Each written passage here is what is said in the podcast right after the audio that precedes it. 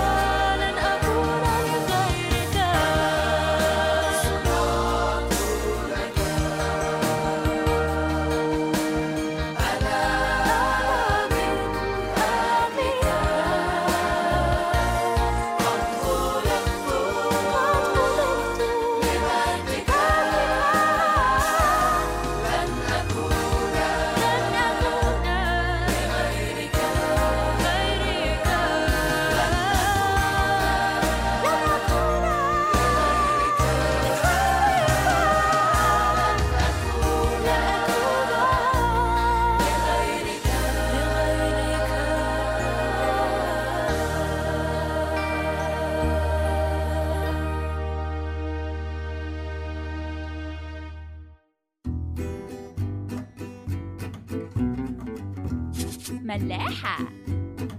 طيب رجعنا لكم تاني. في سفر أشعياء صح 30 آية رقم 15 ربنا بيقول كده بالرجوع والسكون تخلصون بالهدوء والطمأنينة تكون قوتكم. بس للأسف الشعب اللي كان ربنا قايل له الكلام ده رفض إنه يعمل كده. زي ما مكتوب في آخر الآية دي فلم تشاءوا. يعني رفضتوا إنكم تعملوا كده. وربنا النهارده بيكرر الدعوة دي لكل واحد فينا وبيقول له لو هتبقى هادي وتسكت في وقت الصلاة عشان تسمعني انت هتبقى قوي جدا وهتخلص. يمكن الكلام يبان بالنسبة لنا شوية صعب أو مش منطقي بس تعالوا نجرب نعمله. تخيلوا فرحة ربنا تبقى قد إيه لو إحنا مسكنا وعوده وبنحاول نعملها. عارفين كده لما بنكون في الكنيسة بيبقى الدنيا زحمة شوية وبيبقى في عائلات جاية بأطفالها وعيالها الصغيرين. فطبيعي الأطفال والعيال دول بيبقوا عايزين يلعبوا واللي فيهم بيعيط واللي فيهم عايز يجري ويتنطط. بس أول ما بتبتدي الدوشة بتعلى بنلاقي الناس حواليهم بيقولوا لهم "شش، بس اسكتوا. ده بالظبط اللي ربنا بيعمله معانا. ندخل وقت الصلاة بيبقى عندنا كلام كتير قوي عايزين نقوله وبيجي في وقته بيقول لنا أنا عايزكم تسكتوا. "شش، مش عايز أسمع صوت. تعالوا اسمعوني أنا.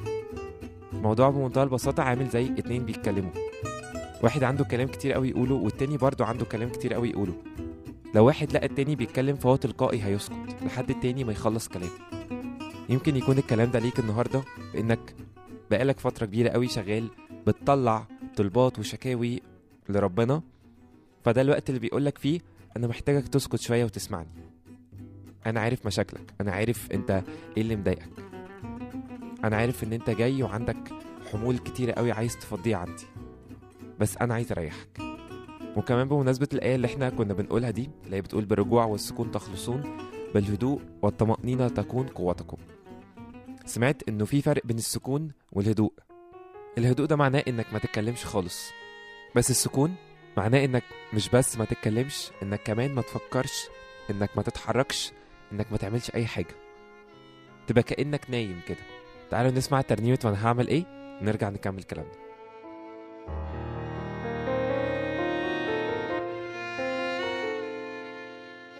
وأنا هعمل إيه علشان اقضي العمر معاك وإنت معايا اوعى تسيبني امسك ايدي. واهديني بإيدك لهنايا وأنا هعمل إيه علشان اقضي العمر معاك وانت معايا اوعى تسيبني امسك ايدي واهديني بايدك لهناك لو عايز ابيع كل ما ليا واضحي بعزيز عليا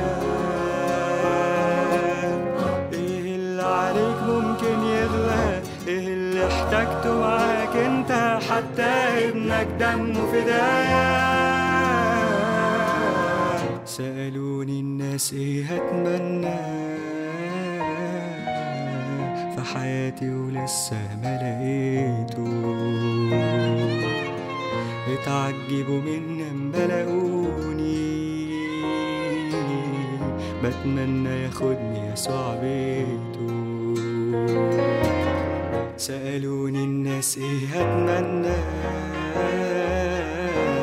في حياتي ولسه ما لقيته. اتعجبوا مني أما لقوني. بتمنى ياخدني يسوع بيته. مش عارف ليه دايما ننسى قوتنا الحلوة معاك بنصلي نرتل ونسبح وبيكبر فرح اما بتفرح بولادك رافعين علامك. وأنا هعمل إيه علشان أقضي العمر معاك وأنت معايا اوعى تسيبني امسك ايدي وايديني بإيدك لهناك وأنا هعمل إيه علشان أقضي العمر معاك وأنت معايا؟ اوعى تسيبني امسك ايدي وايديني بإيدك لهناك.